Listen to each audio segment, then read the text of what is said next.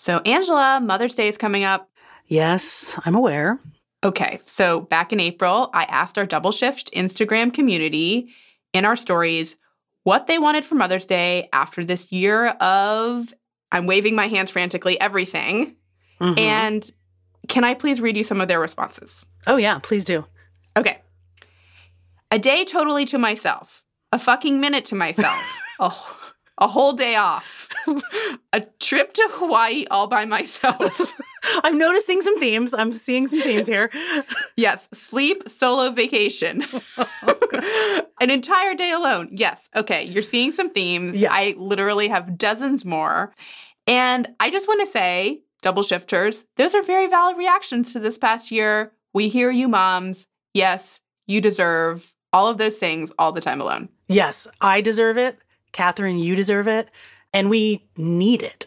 Yeah, we need it. But we also got what I would call some very double shifty answers Hmm. that ties what moms actually deserve right now to the token acknowledgement and the one day of appreciation that is modern Mother's Day. So one double shifter wrote, either universal childcare or a stipend for stay at home parents. I'm not picky, I'll take either. Oh, I love this person. I Um, know. But also, I want to push back a little bit and ask, why not both? As Why long as we're, both? as long as we're asking, you know. Yeah, both and, both and, right.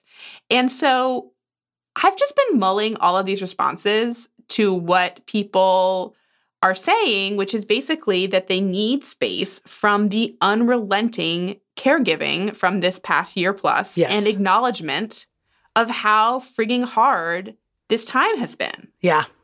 So, as Mother's Day approaches, we are going to explore some fascinating and little known history as to why care work inside the home is not visible, valued, and paid for. And do a deep dive into some pivotal moments that we're pretty sure most double shifters don't know much about. I mean, we definitely didn't. Nope. That have led to so much of mother's labor being invisible and unpaid. But this isn't just a looking back where it all went wrong episode. Nope, nope, nope. Angela and I are actually going to really think expansively and creatively about how we can start to make a different world and why both of us are optimistic that there is tremendous potential for big, big, big social changes going forward.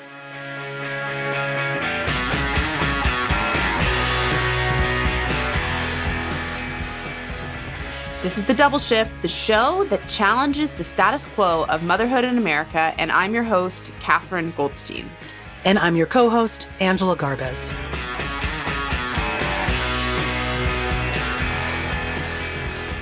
We are taking inspiration from amazing activists and thinkers some listeners may not have heard of, like Johnnie Tillmon, who led the National Welfare Rights Organization. And some you probably have heard of, like another wonderful Angela, Angela Davis, yes, the other Angela. the other Angela, we like to call her. Yes. yeah, I'm really excited about this. Um, we are covering a lot of ground today, including talking to author Sarah Jaffe. And a lot of the history we're about to talk about is documented in her book, Work Won't Love You Back How Devotion to Our Jobs Keeps Us Exploited, Exhausted, and Alone. So, Sarah is not a mom, and we're having her on the double shift on Mother's Day, in part because she speaks so powerfully against this every family for themselves mentality that we really seem to be stuck in, and about how the issues that so many moms are facing around being overwhelmed by care work should actually be considered everyone's responsibility.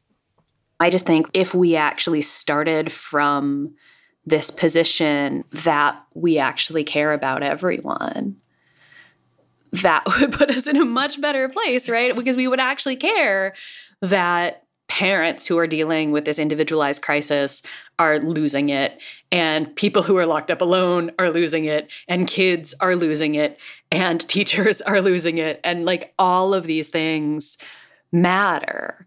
And they can't just be like one or two other people's problem to fix.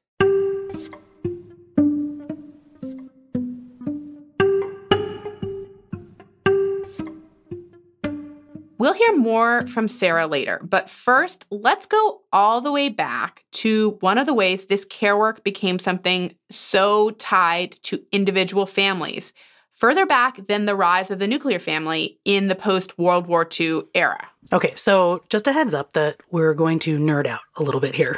Super nerdy. Right. So we're going back all the way back to 17th century Europe. Yes. Yes. So join me in my little time machine uh, to when we moved away from planting and harvesting together in the fields in a feudal system. Side note, feudal system, not so great, but we're going to not get into that so much right now. we're going to uh, table talking about the problems of feudalism to talk about the problems of capitalism. Really more our jam. Yes. So around this time, we're moving from feudalism to capitalism and we weren't, you know, communal workers. We became workers earning wages from employers. Right. And that really made people's pursuits become much more individual. Mm. And so having a child or children or having a family, people to pass wealth and belongings down to, that became a way for people to protect and hold on to what they had worked for. Right. Okay. Yeah. So in pre capitalist Europe, women actually had some degree of autonomy and ability to have a professional life outside of the home. They were butchers, shopkeepers, and smiths. But because they're the ones who can give birth to babies, they started to be seen as, you know, vessels for reproducing and producing mm. future workers and heirs and really right, building okay. the family unit. And wives, they became the property of their husbands. Oh, God. And yeah. women's bodies and sexuality, these became things to control. Does that sound familiar? Yes. yes yeah. this is what happens in a society that's organized around private property and building wealth within families. Right. So, this is when we start to see this idea that housework and child rearing is our destiny as women, like this idea really takes hold in the cultural imagination. And over time, this evolved into the idea that women can and should just do this labor as a labor of love. Exactly. So, for employers and capitalism to keep chugging along and making money, people really needed to buy into this idea that work, and I'm using finger air quotes here, work was something that happened out in the real world. And specifically, that's a man going out and getting paid and then coming back home.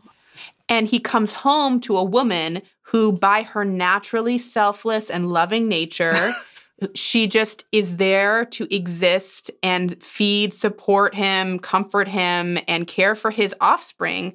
So then he can go back out to work the next day and the next day and the next day in this capitalist machine every day after. Mm-hmm. And all of this rides on the belief that housework, caring for people, this is just what women do.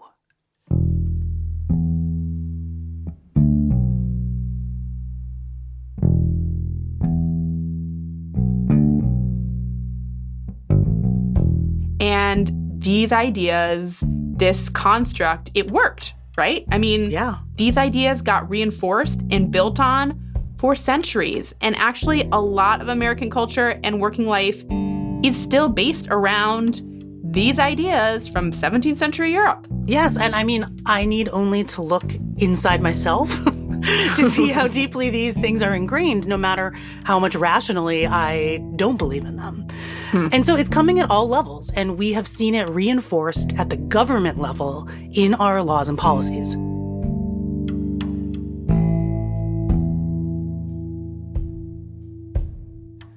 So, one 20th century example of how this has been reinforced was the introduction of the idea of the family wage. Um, and this was created during the New Deal, which gave workers a guaranteed minimum wage that would be high enough to support a whole family on one salary. Now, that sounds like a great idea. Right?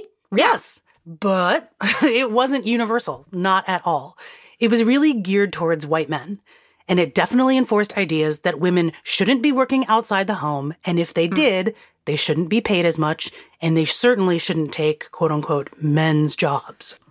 And also, there was a lot of sexism and racism in how the family wage played out because it didn't include agricultural workers, a large number of whom were black men, and domestic workers, a lot of whom were Black women. So it intentionally excluded these groups from the guaranteed minimum wage. That's right.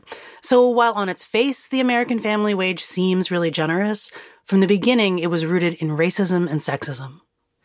But there was some resistance to this, and it is no surprise that many women would reject the premise that domestic work be women's unpaid labor. Like people didn't just blindly accept this in the 20th century. So right.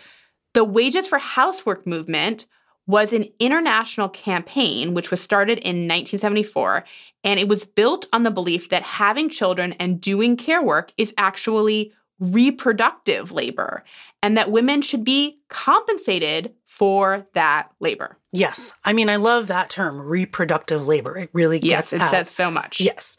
And by demanding wages, these women align themselves with other laborers who most people would think of as a man out like working in a factory or something. Men who had wages and unions and protections and rights. So these women explicitly rejected that housework was an expression of women's nature. And instead, they insisted that housework was really forced upon us. This is so fascinating. And we will be back with Sarah Jaffe and more on these ideas in a moment.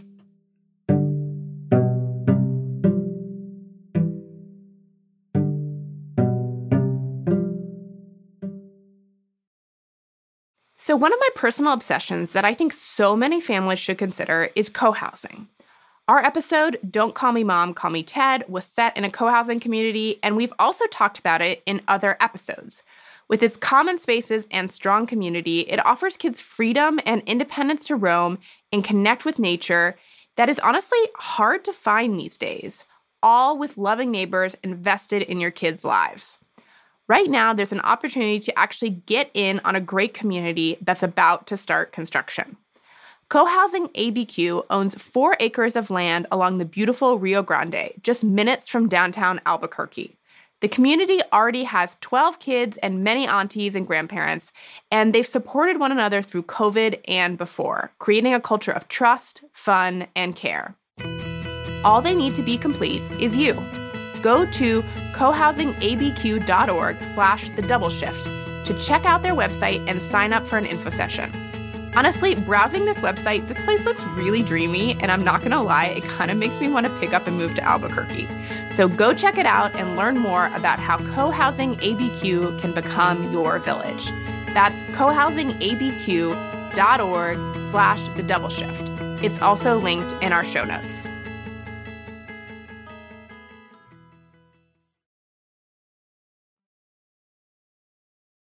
Hey, double shifters, it's Katherine. I am so glad you're enjoying our rich back catalog of episodes. And as you may know, we aren't putting out new episodes right now, but we're doing some really cool work we want you to know about. And we'd like to stay in touch with you. Please sign up for our weekly newsletter, which is full of great storytelling and ideas about the forces that shape family life in America. To sign up, go to thedoubleshift.com slash newsletter.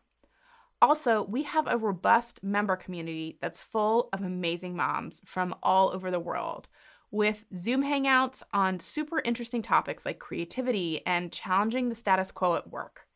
We are building more and more ways for you all to get to know and support each other. That's just so important right now. We're also planning some great member benefits like audio newsletters. So if you particularly like connecting with us through listening, it's a great way to keep double shift thinking in your ears and in your life. Also, we are a scrappy small business, and your support helps us do what we do thoughtful journalism that tells important stories and challenges the status quo of motherhood and beyond. To become a member, go to thedoubleshift.com slash join. So remember, sign up for our free newsletter so we can stay in touch with you. It's thedoubleshift.com slash newsletter. And consider becoming a member. Go to thedoubleshift.com slash join. Membership starts at $5 a month. Thanks.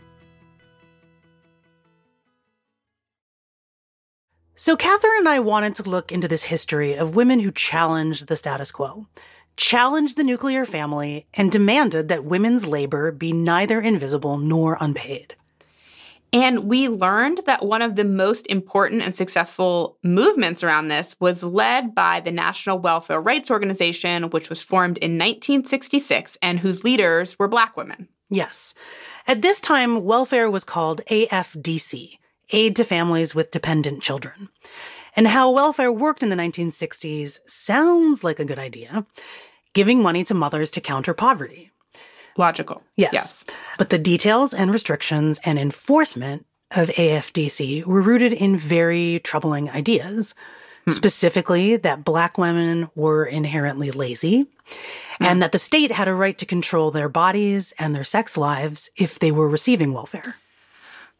And that's exactly what these women took issue with. Here's journalist and author Sarah Jaffe with more. The history of the thing we called up until 1996 welfare was aid to families with dependent children, which has its roots in the New Deal and these programs that were trying to stop the massive, huge amounts of poverty that were happening during mm-hmm. the Great Depression. So, one of the programs is that we are going to give money to women. And once again, this is based in this idea that women's job is to be in the home.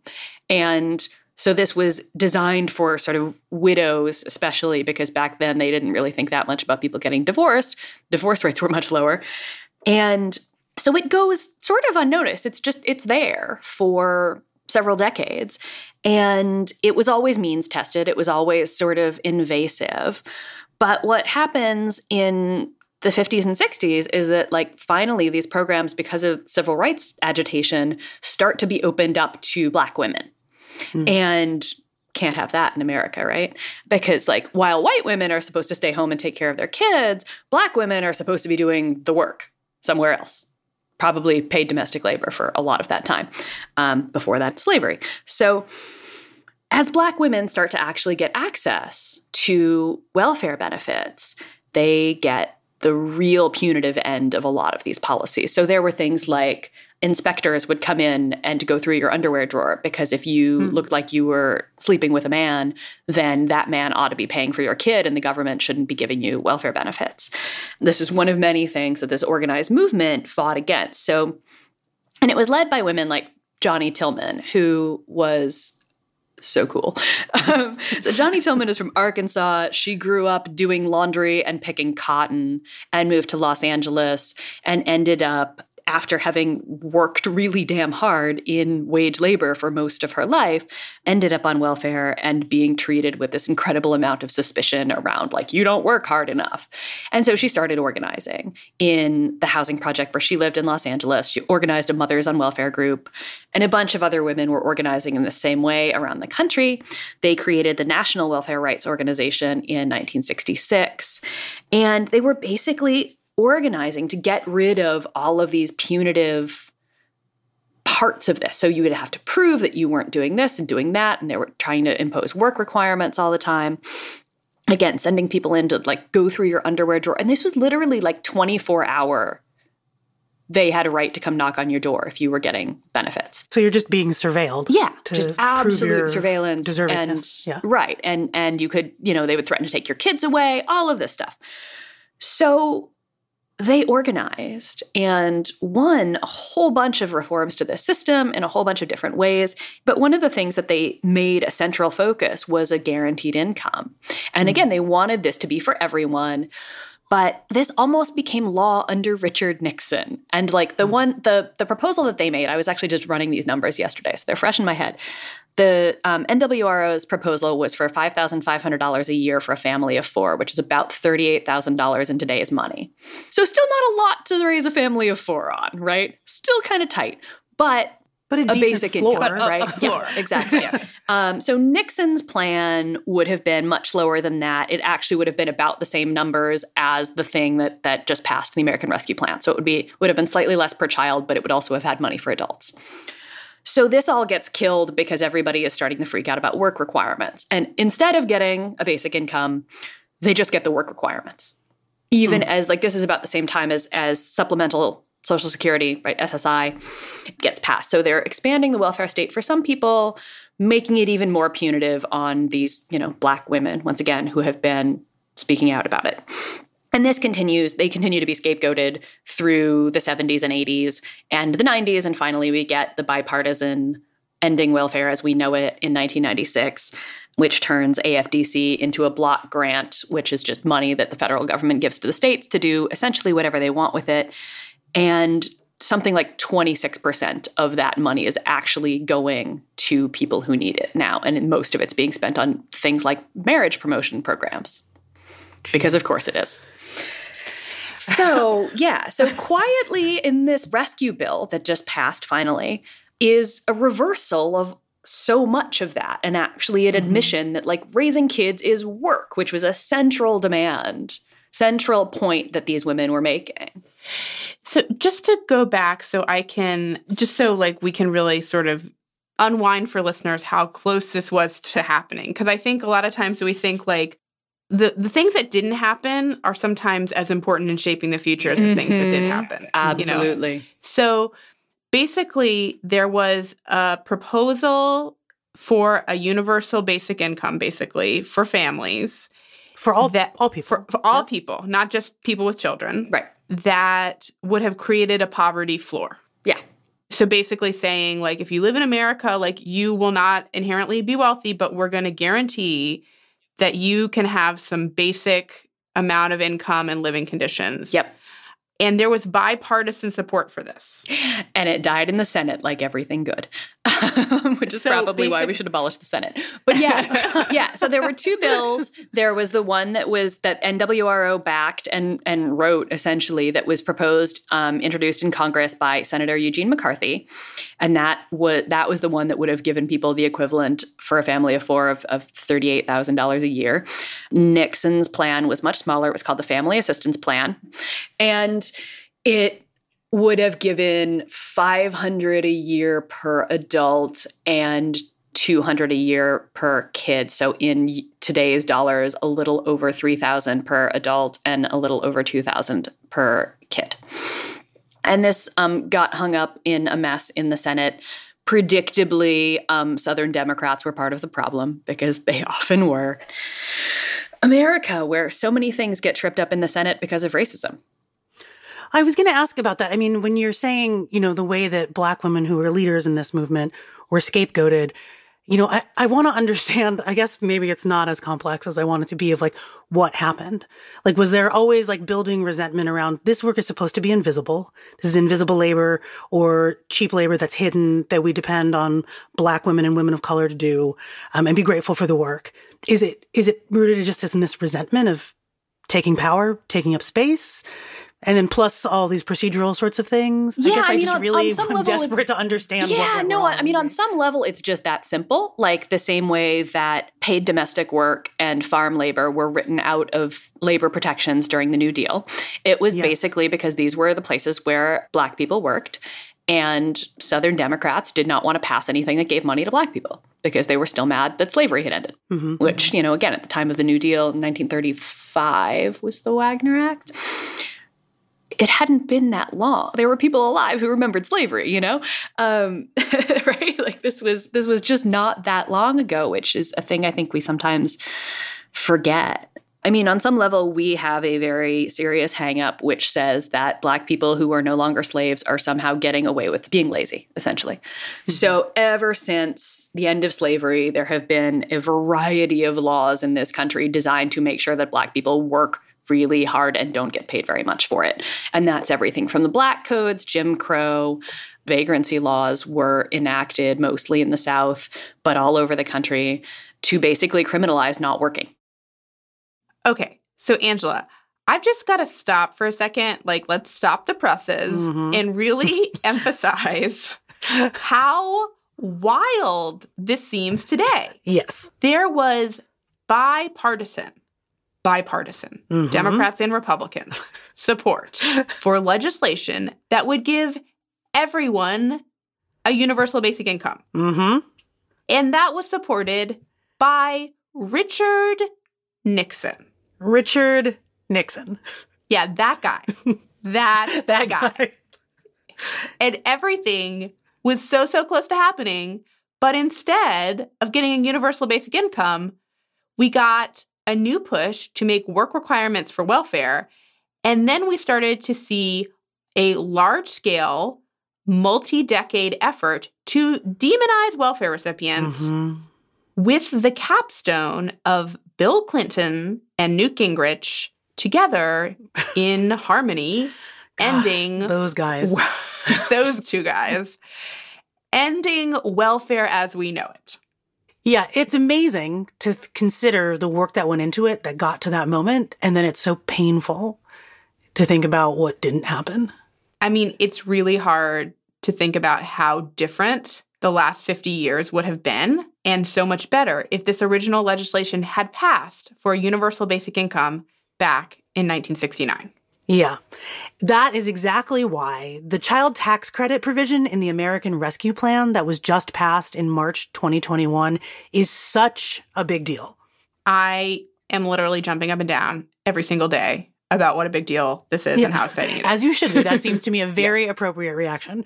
Um, and for those who haven't fully processed this, this is $3,000 per child up to age 17 and $3,600 per child under age six. Basically for all families with slightly lower amounts going to people with higher incomes. And this money will be distributed to families in monthly payments starting this July. This is a gigantic reversal in the trends around family policy. Like this provision isn't permanent. Right now, it's set to expire in one year.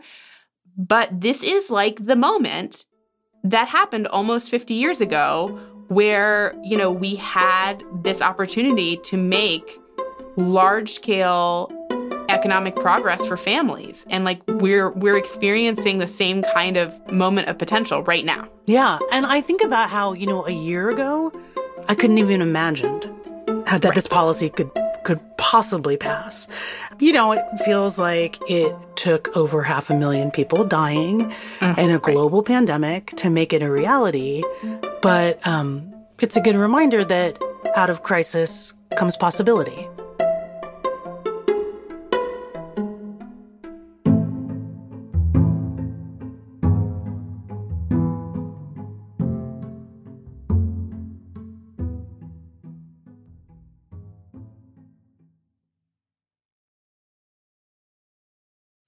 Angela, our conversation with Sarah has me thinking about expanding possibilities. Like, certainly, we want policies that actually acknowledge and support care work. Absolutely, we want that. We need that at the policy, at the structural level. But I also think we need to just be thinking more expansively, like in our own lives, about our care communities. Yeah. You know, the reality of how we connect and build community right now. And I'm thinking, okay, to use the language of 2020, our pods, mm-hmm. but also, you know, how often we say phrases like our chosen family or how we're having a Friendsgiving, right? Mm-hmm. These forms of kinship are so much more varied and inclusive than our institutions recognize. Yes. And it really limits how we're able to come together and support each other, mm-hmm. especially mothers who are carrying the heaviest load right now. And, you know, I think right now we have another opportunity to think about other relationships of care that we want to have and what other kinds of care structures are actually possible. Here's Sarah. we have admitted as a society that moms are losing it during the pandemic and that maybe we should think harder about the amount of work that we have sort of privatized onto parents and specifically mothers. Um, Angela Davis has a great essay on this, right? Um, um, it was sort of her response to the Wages for Housework movement. It's at the end of Women, Race, and Class. And she talks about the approaching obsolescence of housework and, like, yeah, what would it look like to have like community teams to do this work to make it less sort of miserable and alienating and isolated? Um, so I think these are, are fun things to think about, right? And in finding these histories of resistance that are are so often, you know, hidden from us. There are, are great ways to start thinking about like how would, might we make this less awful? Yeah.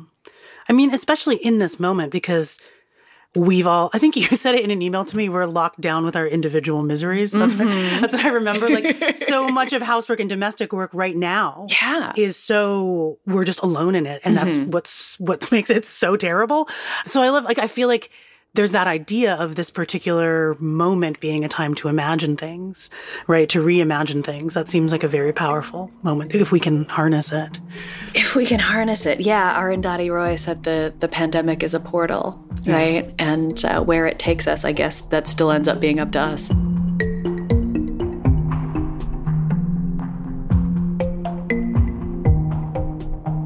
Where the pandemic takes us is up to us. I love that. That feels like such a provocation and a challenge. Yeah. And we are absolutely living in one of these, you know, moments of history that people are going to look back on as a turning point. For sure. And it gives me goosebumps a little bit because I think that there's still a chance for us to be a part of how this all turns out. Like, this is our moment to start demanding that our invisible and unpaid labor is seen and compensated. I just got a little bit. I got chills. I have to say when you said that. I'm getting, I'm and that getting doesn't happen that often for me it. these days, to be honest.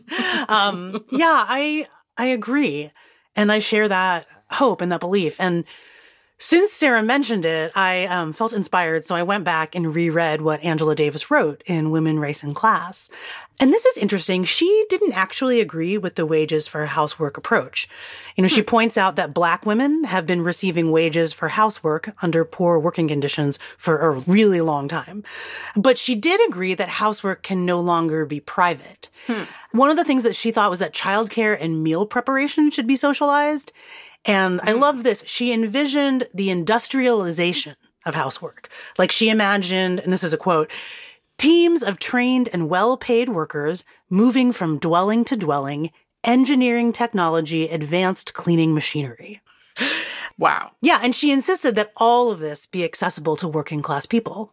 I love this. Sign me up. Like, yes, yes, let's do all that. Yes. Yes. And, you know, it was really fun to spend some time with her ideas. You know, I was struck by how okay, so we have microwaves and we have dishwashers and maybe you even have a robot vacuum.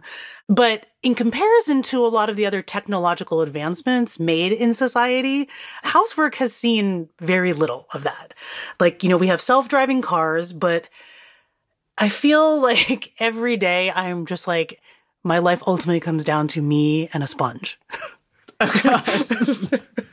so I know for me, it's so much sweeping, just like nonstop sweeping crumbs off the floor, chunks of food. It's just, yes, right. I hear you. I mean, I feel like we should have Rosie from the Jetsons at this point. Right? Like, yes, definitely. And I mean, maybe, maybe there's no getting around that. You know, like we're always going to have to do some level of housework. Like, I can accept that. But but why not think about industrializing a cleaning corps that goes around? So and you know, it could be a good job and anyone from any income level could take advantage of it. And also the idea of the cleaning corps traces back a little bit to the idea that housework done together can be social. Like this isn't this is an idea that has come up in in Sarah's work as well. Yeah, I mean I read this in her book and I loved it. She said that one of the first group of domestic workers to organize were laundry workers. So this was before hmm. machines. Laundry workers would gather together because they've all got their I'm doing the action of rubbing on a board, you know? Um, and so they could get together and talk about the work. They could, you know, bitch about their employers, but they started organizing and demanding better working conditions because of the social nature of the work that they were doing. Right. So interesting. And yeah, I mean, I think that this is again, this is a moment for us to continue to use our imaginations and creativity and energy to sort of envision how this could be different in our future. And so, in that spirit, what do you think a future could look like? What do you see? Well, so of course we can't predict, but right.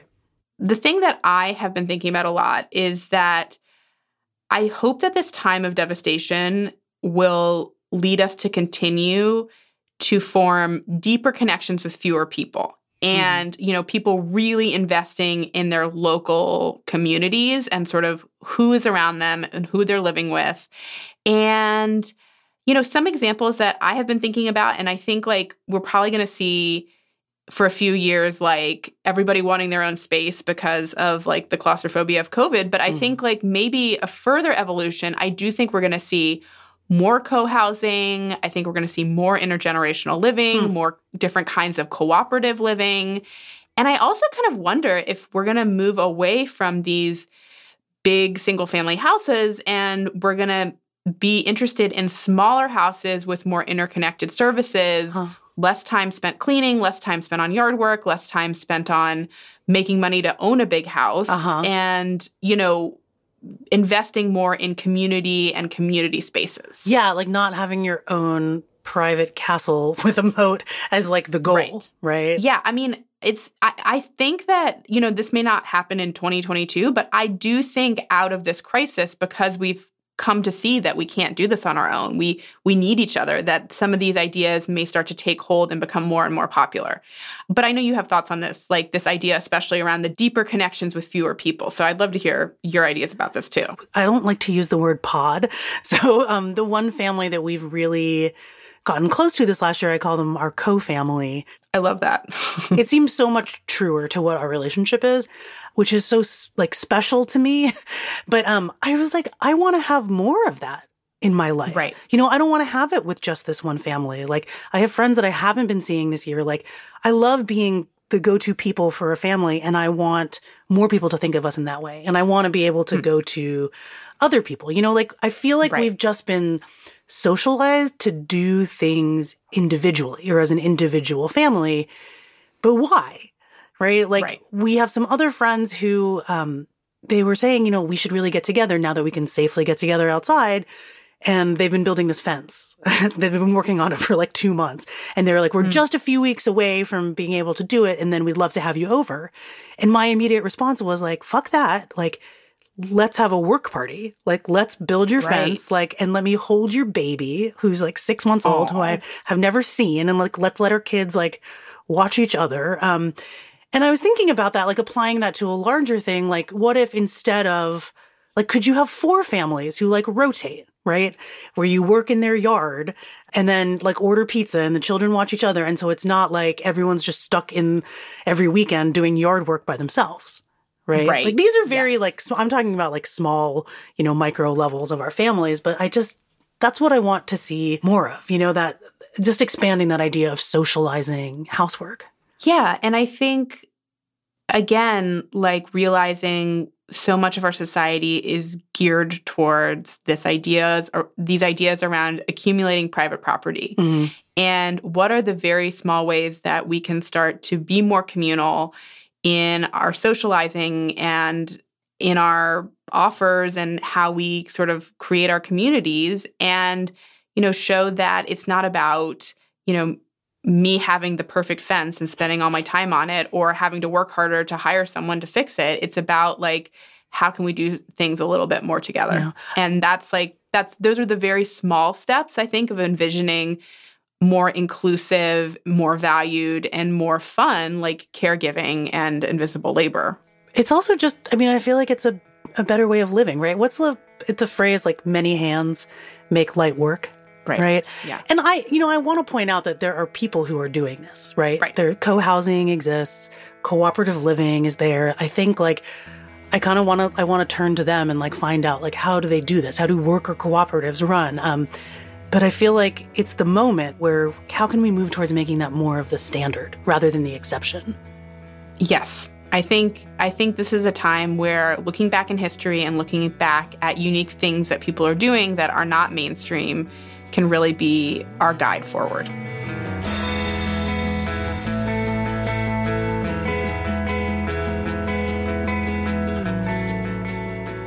We are linking to Sarah Jaffe's book in the show notes, as well as that Angela Davis book we mentioned. And if you haven't already, make sure you're following us on Instagram. It's where we share articles, photos of guests we feature on the show, plus have the conversations like you heard at the beginning of today's episode on what people really want for Mother's Day you can find us at the double shift. For next week, for our members, Angela and I calculate the dollar value of our invisible labor using the Invisible Labor Calculator, the COVID edition. You can find it on our website at thedoubleshift.com and in our show notes. Thanks to the wonderful Amy Westervelt, author of Forget Having It All, for creating it. Go ahead and plug in your own numbers, and you will be shocked or not about what your invisible labor is actually worth. And you can tell all your family and friends about it on Mother's Day. To hear that episode, become a member of The Double Shift. You get ad-free and weekly shows. Just go to thedoubleshift.com slash join to become a member. It starts at $5 a month. And if you're able to pay by the year, that helps us even more. We can't make this show without you.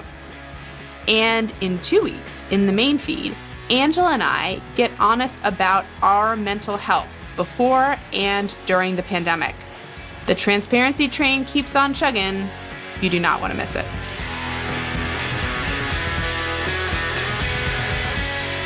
The Double Shift is created and hosted by me, Katherine Goldstein. Our co host is Angela Garbes. Our senior producer is Rachel McCarthy.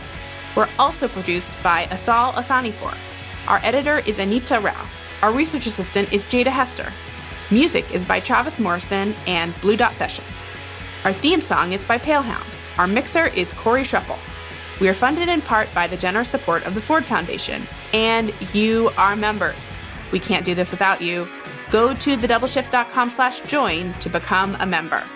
We are independently produced and distributed. Thanks for being part of The Double Shift.